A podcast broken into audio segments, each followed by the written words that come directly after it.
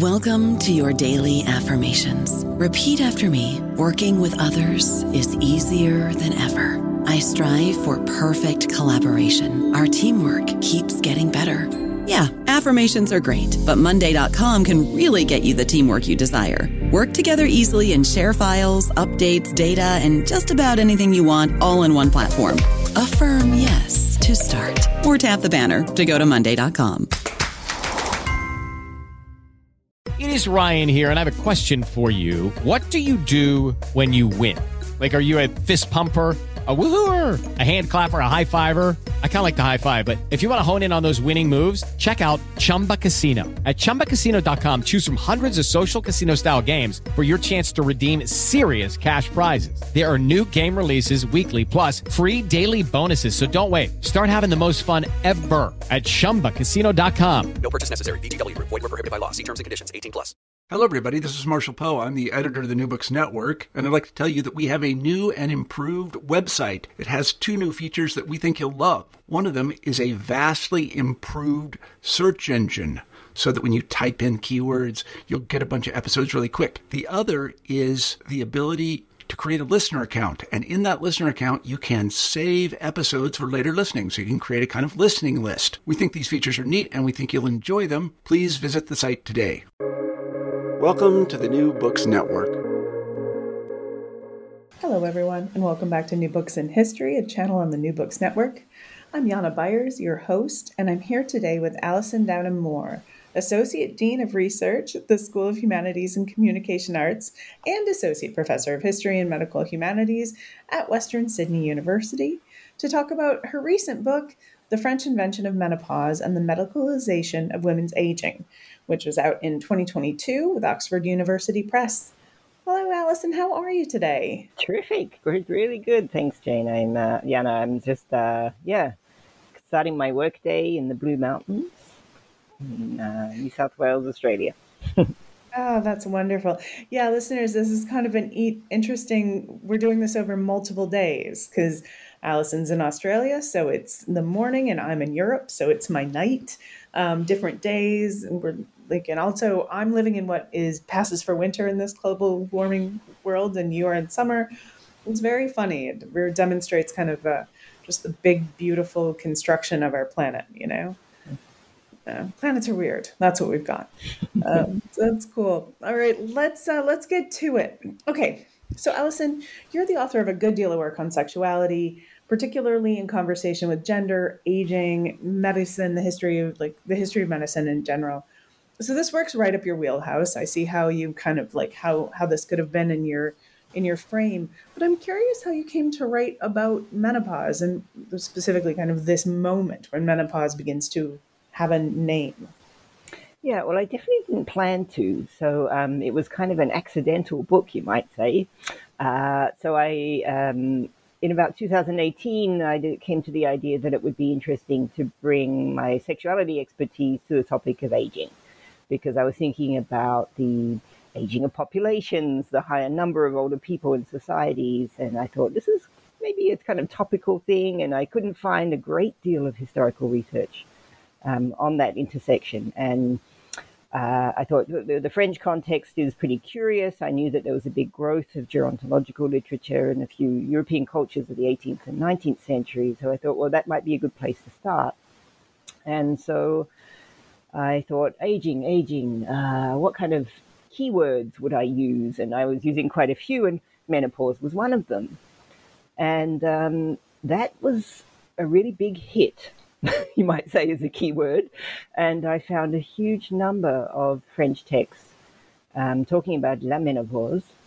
And then I realized they had a few terms for this uh, life period as well. So then I was uh, using some of those to, to search through text and looking at what other people were citing, you know, the usual way that you kind of work out what is the important material um, when you begin a project. And uh, it became pretty clear to me within a few months that there was a very large source corpus that didn't appear to have been um, understood by any of the existing scholarship. So I found some very excellent uh, French historical work on the history of French menopause, but usually um, uh, all of them using uh, just a few texts as examples. and each one of them using different texts. So um, it was pretty clear that I kind of needed to establish how large was the source corpus? How many people were writing about menopause in the 19th century? it seemed like from our current discourses, we, you hear this idea that uh, menopause is taboo, that we are only just getting to, you know, the, the point where medicine is uh, acknowledging that women go through this life change and might need different types of medical support. Well, the French were very aware of menopause in the 19th century, and so I, I was very interested in why was it such a big topic for them, and um, how is it we don't have any knowledge of this now? Like, how did that whole fascination get forgotten? And so um, that was kind of how it did. But I, I thought that might be a later book, to be honest. So I was working on a project about how uh, Western biomedicine had kind of bifurcated the sexes in relation to aging. And so menopause was part of it, but I was thinking about men's aging and I was thinking about all of the different terms uh, used through the early modern period in the 18th century to describe um, life changes, crises, and the concept of climacteric moments. So the, the book was more focused on that initially. And then COVID happened.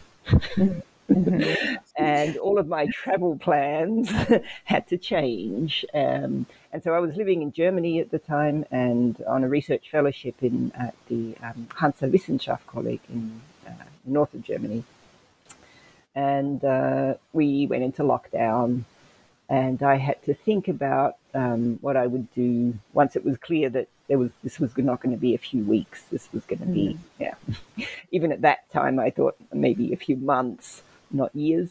Um, so I, I, rearranged my my research plans, cancelling all the travel to to different libraries and archives, and um, decided to just focus on the French material and see if I could complete that book and that was a it was a great decision because, as it turned out, I was in lockdown for several years, and I was able to to keep gathering that material for um, for several reasons. Um, first of all, I had just found a whole lot of it before the lockdown, so I'd make trips to France and and um, collecting materials, and then the um, one. Uh, library in particular, the Bibliothèque Interuniversitaire de Santé, uh, which is the French health library, they have uh, now a very excellent digitization service. Mm-hmm. So I would find things in their catalog and, and I order them and they would scan them for me at very low cost. It was fantastic. They were incredibly helpful. Oh, wonderful. Mm. Yeah, that's the way we do our work now is so different even though mm. when we started, you know. Um, the amount of material I can access from my living room, which is great and sad um, yes, yeah, it's both very exciting and incredibly um, scary. so where does it stop? It just doesn't. Yeah, no, yeah, yeah, yeah. Um, so, but one of the things you talk about really early on is kind of like there's a great amount of this a huge hit, right? Everyone's talking about menopause, but actually, much much later than we so, we assumed, right? Um, one of the things that I was very surprised to learn with this book is uh, that the early modern people don't seem to have a, an idea of la menopause. Mm, mm. Yeah. Yeah, I guess I, I had a uh, so, so, other people had been quite determined to find menopause in the early modern period, and, and I sort of looked very carefully at their evidence and, and what their, their sort of understanding of what they were categorizing as menopause, and I realized, oh no, I think there was a little bit of a misunderstanding. So I think sometimes when historians have gone looking for menopause, they've been thinking did past cultures know that women cease to menstruate and their conceptive capacity stopped? So that was the question they were trying to answer. And if you ask that question, the answer is yes, of course they did. This was this was very well known even to Hippocrates, you know, the Hippocratic period, Galen. Like this is a very, it's known across a lot of different cultures. This is this is not particularly uh, modern Western. Um, but if you ask the question, did past cultures have a whole uh, symptomatology of menopause? Did they think it needed to be treated? That's a that's a different kind of question. That was my primary question, and um, so I spent a lot more time with early modern sources than I expected to, because at the point where I decided the claim that there was an early modern menopause wasn't right, I thought um, I'm going to need to establish this pretty seriously. like, yeah. You can't just you can't just say no, you're wrong, and then only provide you know a few bits of evidence. So um, that that was basically a whole year, just um, just dealing with that problem before I got on with the rest of the book. But I'm I'm really glad that I did do that, and um, yeah, I also did have help from once I came back to Australia and I'd finished all of that work. I also had some funding left with my grant to hire a research assistant who had extremely good Latin. Mm. And I just asked her to look over these sources I'd identified and make sure I was understanding them correctly because my Latin isn't amazing. I take a long time to plod through, and yeah, I never studied Latin formally. It's something I've just had to learn as an adult to be able to deal with historical sources. But somebody who is actually trained in yeah, proper language uh, programs with it is, is better than I at understanding it. Yeah, that helps. It's still kind of a mess, though. no one, no one's really good at, especially medieval Latin, when it, it's mm. just a hodgepodge of things. But not, not the argument, not the point. Mm. Um, so when I would like a little bit more kind of clarity on this idea that obviously people in history aren't stupid. They can tell they they know that there is a, a cessation of menses, mm. but but there's no not an idea of the menopause. Like what? How how does that? How do we make sense of that? What does that mean to us? Yeah, look, I mean, I came at it, I guess. Um, so when I first began working on this project about about gender and aging, one of the things I did was read quite a lot of um, anthropological research. So I was thinking from the get go, I was thinking, well, how do other cultures deal with this? And, and, is there is there scholarship telling us, you know, how women age and what their attitudes are in different cultures? And the answer to that is yes. There's, there's quite a large corpus of, of anthropological research on this question. And all of it is more or less pointing to um, uh, a diversity of understandings of how we age. And um, in particular, a very important book by Margaret Lock on the Japanese concept of women's aging identified that um, there the, the, the, the, I mean, this is changing, of course, because of globalization. So that's another thing can talk about. Menopause is now globalizing, but the um, the Japanese uh, women that she interviewed in the, the 1990s, 1980s, um, uh, had a very different account of, of, of their aging and talked more about things like being cold and having shoulder pain, not seeing it as a thing that required medical treatment, not talking about hot flushes, right, which is the, the classic symptom that, that emerges in the in the European context. And so um, that's that's kind of a an interesting example of like, well, this is a very uh, you know this is a, an industrialized modern country. Um, we would could probably think there are similar sort of um, um, effects on our bodies, maybe in, in cultures across uh, Asia and Europe but then you know there are some important differences as well. So I, I was thinking, well, okay, so there, there, we don't have a universal menopause syndrome, if you like. Like that's not how it presents everywhere in the world. So why might it be appearing in the European context at this moment? And, and I, I thought about that in a genuinely open terms. It's not just um, it might be to do with a specific kind of what you might call a path dependency of how medicine emerges and the sort of things it's interested in or it might be to do with changing bodily life ways because this is a period where greater numbers of people are becoming more sedentary. We have all kinds of foods entering European markets that are, you might say, processed. So, this is the, the moment of the appearance of pastries and sweets. Um, we have the development of the rail system that means the circulation of alcoholic products at a level that's never been seen before. So, the 19th century is very significant for for the life ways of, of Europeans. So there are lots of things that change in the way people are living with their bodies in this period. So I was thinking very much about these sort of questions in the beginning too. Yeah, and the 19th century is our moment. So something massive changes in the 19th century. We have there's this explosion of discussion of menopause, mm. and um, a lot of writing about it. So there's this life ways changes, which is very interesting to think about. You know, this European diet that changes considerably, and mm. the, we talk about globalization now, but really, you know, 19th century Europe is a period of massive, kind of a massive, like different, a new level of globalization as well. Mm-hmm. Um, so what what else happens? I mean, this is we so we have kind of perhaps changing bodies, um, but that's certainly not enough to explain why all of a sudden there's a discussion of this thing that everyone has seen for mm-hmm. hundreds of years. What else is happening? Yeah, well, uh, quite a few things. um, I guess I, you could say I identified some two important lineages that, that meet at the at the very end of the 18th century that produced this explosion of literature, and, and one of them um, is more or less through the Paris School of Medicine, the other through the Montpellier School of Medicine. But um, both of those schools were also quite influenced by another medical school in Germany, that in Halle, and so I, I did trace an important lineage to the early 18th century development there of um, a, a, larger number of, of texts focusing on aging and focusing on women's reproductive and menstrual disorders that more or less brought these kind of two interests together. So we see studies of menstruation in the Halle context that refer to older women for the first time as um, belonging in this concern of the sort of things that can go, you know, symptoms that can occur to women in relation to their reproductive systems, you might say. So that that's broadly the field of interest of the Halle School, and so the older women start appearing in those texts, which are mostly not focused on them, but they're in there.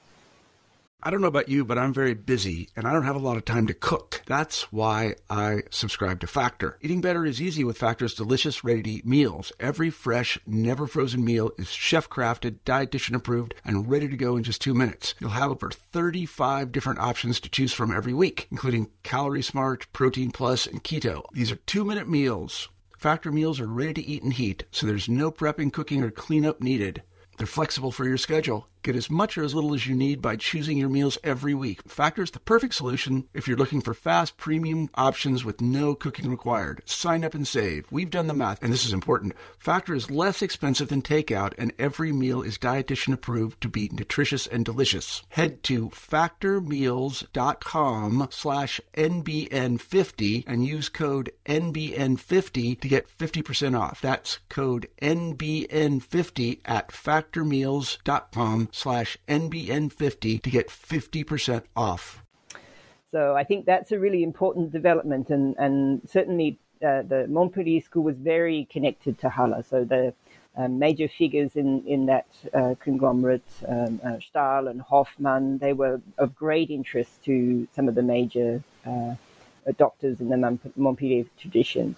And the, the Paris school were very influenced by the Montpellier school as well. So there are lots of connections between these these three faculties, but really the menopause get, kind of gets nailed out. The foundations of it start to appear through through the nexus of those three schools, and then I, would say it's Montpellier and, and, Paris kind of fighting it out to claim this new invented term uh, that appears in, in the early 19th century, and it became a very um, important topic for assignment to to medical students to write their thesis on. So um, this is one of the reasons why it, it, I picked it up so easily searching the, the French uh, National Library catalogue because they have all of the medical theses in there. And um, yeah. This it is was, an interesting way to be able to observe a moment, mm. right? An historical moment, as medical students are now writing theses about mm, it. Mm. Okay. What is that? But what does that mean? Mm. what has happened? Um, that medical students are writing theses about it. Why? Are yeah, yeah. No, I, I, asked that question too. I, thought, well, what is a thesis? It's it's a training exercise, so it's important to think, well, why why why was menopause something that doctors, you know, medical professors wanted to teach their students? And then I looked at the sort of arguments they made about the term and why it was important. And the, the will tell you this, right? That's one of their, their, their tasks is to explain why this topic matters. And what they said is, in many of them, that the concept that a new idea of menopause is a proper scientific term to describe something which has previously been viewed in hysterical ways, in catastrophic ways, as a terrible thing that happens to women. This is not true. So they made up this idea that the past had made a big deal about women's crisis of aging, uh, their climacteric moment. They said that that was the, how the past viewed things, and we're being sensible. We're, we're saying, no, it's not a disease. It's not a crisis. It's just a, a normal life change that you must manage in a whole bunch of different ways. So this isn't an illness. Uh-huh. Even though med- we're now going to talk about it in medical terms. Right. But it has to be managed Yeah. through medical care. Uh-huh. Oh, okay. Uh, you can see why this is confusing, right? Um, I mean, if you if you just take them at face value, you'd think, oh, okay, right. So menopause is just a, a very sensible reduction of anxiety about something that people previously worried about. They did not worry about it previously. They worried about it from this moment onwards because doctors were telling them they needed to. Okay, so what happens? What are um, so there's this crisis before, but now we're going to handle it. Like, let's put it. Let's talk about medical care. What can happen? Um, I mean, this is part of a much larger kind of trend in writing about things, right? What what we call what we call medicalization. Mm. So, explain medicalization and how this how, how menopause falls into the category of this. Yeah, yeah. There's different ways of using that word. So, um, you know, you have a lot of, uh, of if you if you Google medicalization, mostly the scholarship you'll identify will be sociological critiques of medicine, in which people make the argument that there are things being subject to medical attention that shouldn't be. So, I thought, well, that's kind of an interesting view of menopause, and that you know that's a that's a legitimate argument that you, you could make about menopause. That maybe we shouldn't worry about, we should just get on with living our lives. But that's not exactly my concern as a historian, right? So I'm more interested in how things that were not previously understood to be medical problems come to become so. So medicalization to me is, is just a historical process in which more things get kind of absorbed into medical concern.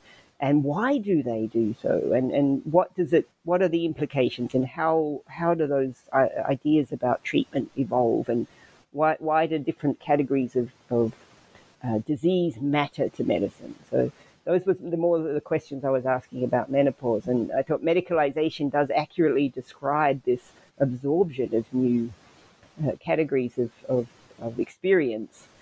Um, but then I felt like I had to be careful to say, uh, I'm not saying you shouldn't have a concept of menopause. Um, go knock yourself out. yeah, uh, if it's helpful, if it, it, you know, if people find it helps them, then great. Uh, it's that's not a problem. I'm just very interested in how it came to be this concern. Right. So there's this process wherein things are being dis- like many topics are being discussed in a medical frame, um, and what is what's the tie-in with gender? Like, because medical like medical professionals replace uh, other you know other voices in the care of for older women. Yeah, yeah. Um, well, so there, there was a huge literature, you might say, emerging in the 19th century on women generally, and that that had that was a slow burn. So you might say there's been a kind of interest in women's medicine from the, the period of, of you know from the Hippocratic Galenic period, and and all you know pretty continuously um, throughout the medieval and early modern period. But you really start to see a, a bigger interest in it from the beginning, end of the 16th, early 17th century. So this is really where women's medicine begins to form, and the term gynecology appears in that moment as well. So at the beginning of the 18th century, there's already a very substantial medical interest in particular things that happen to women that don't happen to men. And uh, so all of the questions about uh, menstruation, uh, pregnancy, um, lactation, uh, childbearing, and menopause all start to be to be on the radar in a way that they had not been previously as matters of, of medical concern. But overwhelmingly, women's medicine up to the 18th century was very much a, concerned with the question of how to um, stop women dying in childbirth, which is an overwhelming problem of women's medicine. And that remained so through the 18th century. By the mid 19th, that's starting to shift.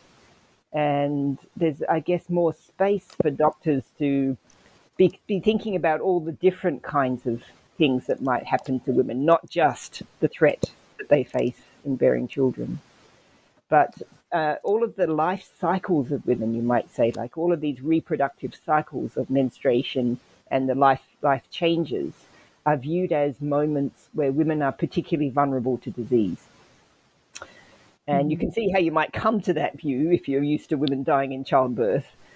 Um, so that then, that idea kind of collides with another concept, which has also been hanging around for a while through the 17th and 18th centuries, the idea of climacteric moments. And so um, this is this is an idea that has its origins in uh, in, in, medieval astrology, um, with inspiration from Ptolemy, so it has some ancient uh, Greek roots as well. And it's the idea that the body turns over all its cells in seven year cycles. And so at the end of every seven years, we have this moment of vulnerability or crisis, but it's understood to be more or less positive. It's, it's both a, a vulnerability and an opportunity. And if we can survive that crisis, we come out stronger and then are good for another seven years. And so menopause is kind of assimilated to this idea as well. It's understood definitely in the certainly in the Montpellier tradition as being a kind of positive crisis that one can survive in order to become stronger. And is it are we seeing something where like these the changes particularly in regards to reproductive uh, like reproductive processes for women are just more noticeable or do they become pathologized for, or do they become pathologized because women are dying? Like, wh- why the focus on women and as set as apart from men? Well, uh, there is particularly in France, I would say more than than other cultures, somewhat of a, a, fixation with the idea that men and women are radically different from one another. Um, so the, the French in this period are very much seeing women as almost a, a different species. They're, they're, they're, they're, prepared to admit that they're, they're human, but they really think that everything is completely differently wired and, and, and laid out. And they need an entirely separate field of medicine unto them. So uh, I think that is very, um, you know, very generative for for the, the, the, focus on all kinds of women's experiences and conditions. Mm-hmm. And when it's taken with the notion that there are both climacteric crises that occur in every in all bodies, and there are reproductive crises occurring for women because of their menstrual cycle and their childbearing and their, the menopause, right? So all of those things uh, point toward the view that women maybe need more treatment than men. So that, that women are more medicalized, if you like, right? They they're understood to require more doctor's appointments and more medications and more monitoring of their aging. Yeah. Okay. So women are just generally more pathologized in general, but also so... more long lived. So that's somewhat of an irony because it's also in this moment they realize women are the also the the, the sex that are living longer. So mm. this causes a little bit of a conflict in the medical literature because when you think of, of uh, being more prone to disease, you might think, well, you're also not going to live as long. And so previously, the question of mortality and morbidity, you know, being dying and being sick, they were understood to be more or less parallel what we see at the end of the 18th century is they kind of split off directly as a result of doctors arguing about what it means that women are both more sick and live longer. And they realize, no, we need two concepts that are different from one another. They don't track together. And one is morbidity, and you can have that from the time of adolescence all through your mm-hmm. lifespan. And this is what they think is the case for women. And mortality, which is just when it all ends, they, I think men are men are fine. They trundle along. They they go through puberty without any problems. They age well, and then boom, something takes them out. Mm. Women, they get to puberty, everything falls to pieces. They they drag themselves through their life, and it just goes on and on and on. Right, because aging is more precarious, not not simply like the end of it, but from the beginning, right? Mm-hmm. All of these stable stages for women are met with different just frantic his and mm-hmm. literally hysteria, right? Yeah, yeah. And so you might say that menopause kind of emerges at the moment before aging itself was really thought about in all in, in the way that we do now. So that, this is definitely one of the sources of debate among doctors. There'd be some who say, well, as soon as women cease to menstruate, they have all these problems. I, I know because I've examined older women and they have, you know, breast cancer and uh, uterine cancer and uh, cirrhosis of the liver and uh, dementia. And so they, they can identify all these diseases of aging, but they attribute it to menstruation. They say, well, it's because she's not menstruating you get other doctors saying, well, that just seems like they're getting older, right? I mean, that's happening to men as well. Men don't have menstruation, so maybe that's not menopause. And so this is it becomes the ground for sorting out some of these questions about what are the pathologies of aging and which are specific to women and which are not. Mm-hmm. Yeah. So, is there um, is there an idea then that I mean, all the way around. I'm I'm still just trying to wrap my head around how much women is is there like. Uh, what's the kind of what is the actual axis? Is it about the aging? Is it about being a woman? What is it about the this like very clear repro- reproductive cycle? Kind of what's what is the crisis point for women? Well, I mean, women were just thought to be always in crisis, right? So the, the idea that there are there is a menstrual cycle to doctors meant that women are not stable they're, they're constantly moving through these different crises of the lifespan. They are the sex that is in crisis. So if you understand crisis in a positive sense, the, the, in the way that you get through the Montpellier tradition, it's you might think, well, maybe that's something magnificent about women that they are they have these continual reinventions and, and opportunities to, to to renew themselves. If you understand it more in the Paris view that emerges at the beginning of the 19th century, it's pretty bad. It just means you're sick all the time, right? So the crisis is a, is a thing to be avoided. Um, I you also get into um, in in the book in chapter seven. You start talking about uh, psychiatry mm-hmm. um, and erotomania and degeneration. And I found this also quite fascinating. I'd love, and our readers would, our listeners would love to hear about that as well. Mm-hmm. Yeah, well, I thought, okay, so what is the relationship between menopause and hysteria? Hysteria is a really big topic in 19th century psychiatry. It's specific to women, it relates to the reproductive system. So I thought that's an, an interesting place to go looking. And uh, quite surprised to find that actually most doctors didn't think older women were prone to hysteria.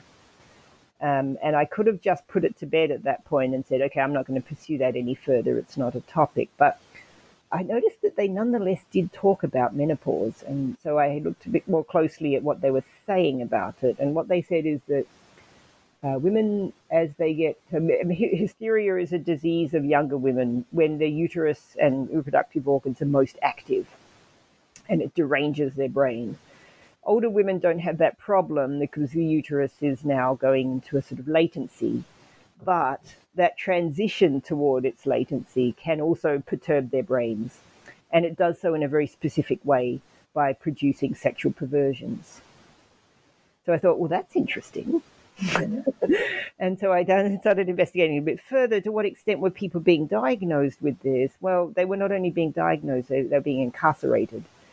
So I did track a few cases of women who were um, placed in uh, asylums and kept there for many years on the grounds of uh, inappropriate sexual behaviors. One woman uh, liked to walk around her home naked, and her family found this intolerable, so she found herself in an asylum. Another woman had a penchant for seducing younger men of a working class background and this was thought to be incredibly inappropriate as well. So there were all sorts of behaviors that were identified as representing this menopausal erotomania. And so the implications for, for those women were sometimes pretty drastic. Yeah, definitely. Um, and are we seeing a kind of a similar discussion of the lecherous old man? How do these things compare? Well, people were worried about lecherous older men, but not as a whole big category of pathology. So you definitely find concerns about that in the psychiatric literature too.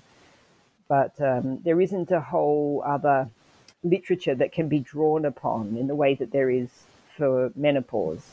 And so there's already a substantial body of, of medical writing identifying menopause as a, as a kind of problem time.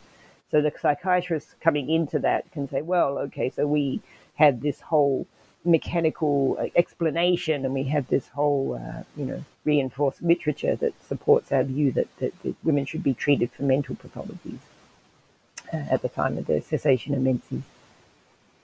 Yeah, I'm I'm getting this whole story of women just being, uh, you know, much more susceptible to the demands of their fickle bodies. Mm-hmm, mm-hmm. Yeah, so women were, and in France, women were vastly more incarcerated in asylums than men in the mid 19th century. By the end of the 19th century, it was becoming clear that wasn't quite right, but uh, in that, that period, middle period, it was very much the case that they were more targeted. Yeah. What happens when um, when female medical professionals start writing? Yeah, so you start to see um, women entering medicine in France uh, fairly early in the 19th century, but not necessarily as official doctors. So there were quite a few women now collaborating with uh, with doctors and um, eff- effectively getting the same education, but not the qualification at the end of it and the entitlement to practice. They would nonetheless um, write about uh, uh about women's health as well a very matter of fact way. But some of the, some of them took on all of the men's discourse. So all of the, the, the nailing out of menopause, if you like, was done by 19 year old medical students at the, at the, the universities. When women started to attend to it, they mostly dismissed a lot of the, uh, the, the claims about it being a terrible time for women, but some of them got on that bandwagon and became, you know, proponents of that view as well. So I, I, sort of looked both at medical writings by women on menopause, um, and I looked at also uh, um, fictional and other kinds of writers who were considering women's aging to see whether menopause figured in their kind of perspective about it. And I, that was a really valuable exercise because I think when you focus on a, a topic in the history of medicine, you see a lot of publications appearing it's easy to think that this is really getting out there into society in a big way. At the end of the 19th century and early 20th century, there were still a lot of women who had passed through the period of what we would now consider to be menopause without really paying it attention of that kind, even though the concept was available and doctors were talking about it. And then also women are starting to write kind of fiction about it by, mm. by the beginning of the 20th century, yes? Well, not really about it, but certainly the, having the, a concept of something that they are passing through in that time. So I think it's, it's interesting to see all the different ways that it's possible to understand that transition if you don't use the concept of menopause, which I'd, I'd say no, none of them really did. So they had other ways of understanding it um, how else do you understand this period?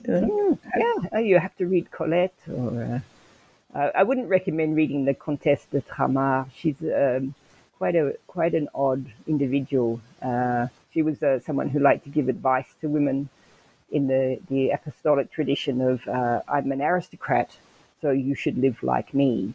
Mm-hmm. Um, and so she offered a few different ways that women could negotiate their aging she was particularly concerned that you not be flirtatious and try to make yourself pretty because that would just be tragic.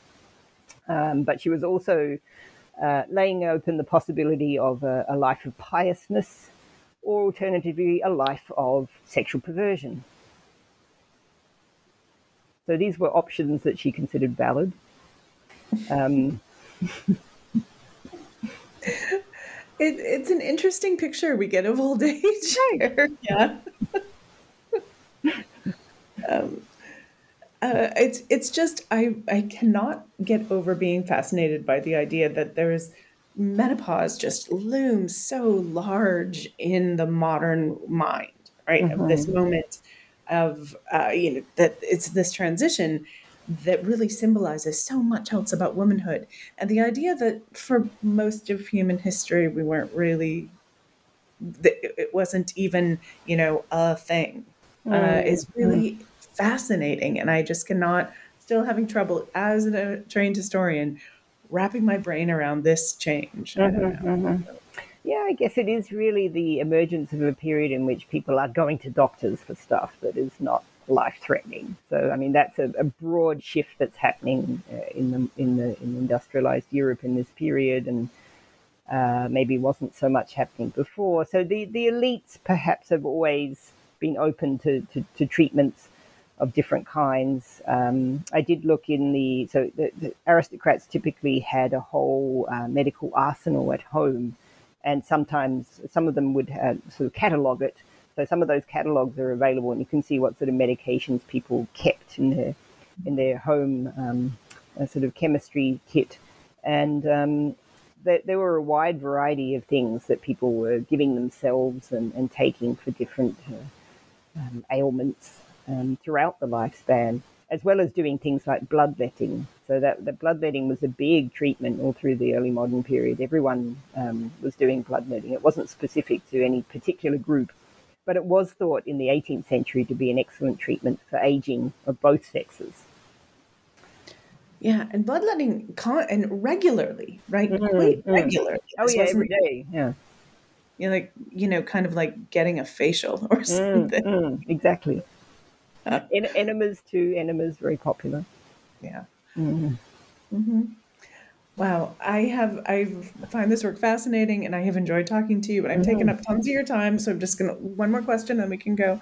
Uh, but uh, so, what are you working on right now? What's next? Yeah, so a um, couple of things. I mean, so at the end of the, the book, I talk, in the last chapter of the book about menopause, I talk about the emergence of French gynecology and how women uh, with fibroid tumors became a sort of t- one of the early targets for experimental hysterectomy. So that got me interested in in the emergence of gynecology, sort of from the perspective of its impact on patients and I, I, began working on a project about that. And, and then because I like to read across different disciplines, I read some work in uh, anthropology and in sociology on uh, women's experiences of gynecological surgeries, and uh, ended up actually collaborating with the scholars working in that area. So, um, yeah, so that's a project that I'm, I'm, I'm working on now. I'm also very interested in preventative health, right? So how we come to have this idea in the modern era that there are an array of knowledges and practices needed to preserve our bodies. And um, that was a big concern of the 19th century. And doctors writing about menopause had a long set of prescriptions for things that you could do to oneself, you know, to, to, to age better. And so that mm-hmm. idea really um, began to globalize uh, through the 20th century at the same time as medicine stopped really worrying about it all that much. And as, as medicine became far more scientific and, and focused on clinical trials and specific medications and, and surgeries, the idea of that the individual should take responsibility for their health wasn't really of concern mm-hmm. to, to doctors anymore. But we probably do more of it now than ever, right? I mean, there's so many products and, and practices that are being yeah, done all the time by ordinary people. So in, in yeah, a sense, we have medicalized to, to an enormous degree, uh, self-medicalization. yeah, in-home self-medicalization, mm, continual mm. obsession with mm-hmm. staying as young as possible for as long as we possibly can. Yeah. Yeah, so I'm um, very interested in this. I would really like to write a history of self-medicalization. Oh, yeah. And I'm, I'm interested, I'd like to think about, you know, self-care like when mm-hmm, mm-hmm. because there's there's a lot of i'm thinking about you know um like the sanitariums and and stuff that you can see is like a, a as what we would could be characterized as self-care mm-hmm. or working on yourself or something like that it's an interesting mm-hmm. It's kind of modern rebranding of an 18th 19th century practice yeah definitely i mean the idea has been around for a long time but i think just the volume of it really begins to increase from the 19th century onwards. Yeah, and I, I mean, how it's meant to be your job now is very mm-hmm. interesting. Hmm. Yeah. Okay. I'm. I'm. In, I'm great. Write it. I can't wait to read it. Um, just, get on that. Uh, obviously, obviously, it's a little harder, a little harder uh, to do than say, but great. Alison, thank you so much for uh, getting up bright and early in oh, in uh, Sydney to have this chat with me. Uh, and take care. Thank you. It's been a pleasure.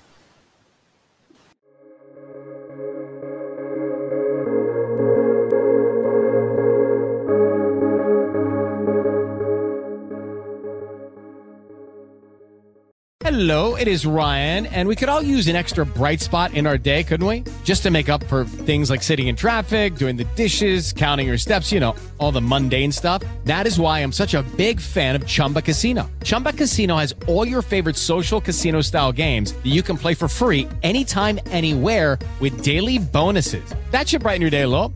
Actually, a lot. So sign up now at chumbacasino.com. That's chumbacasino.com. No purchase necessary. Group. Void were prohibited by law. See terms and conditions. 18 plus.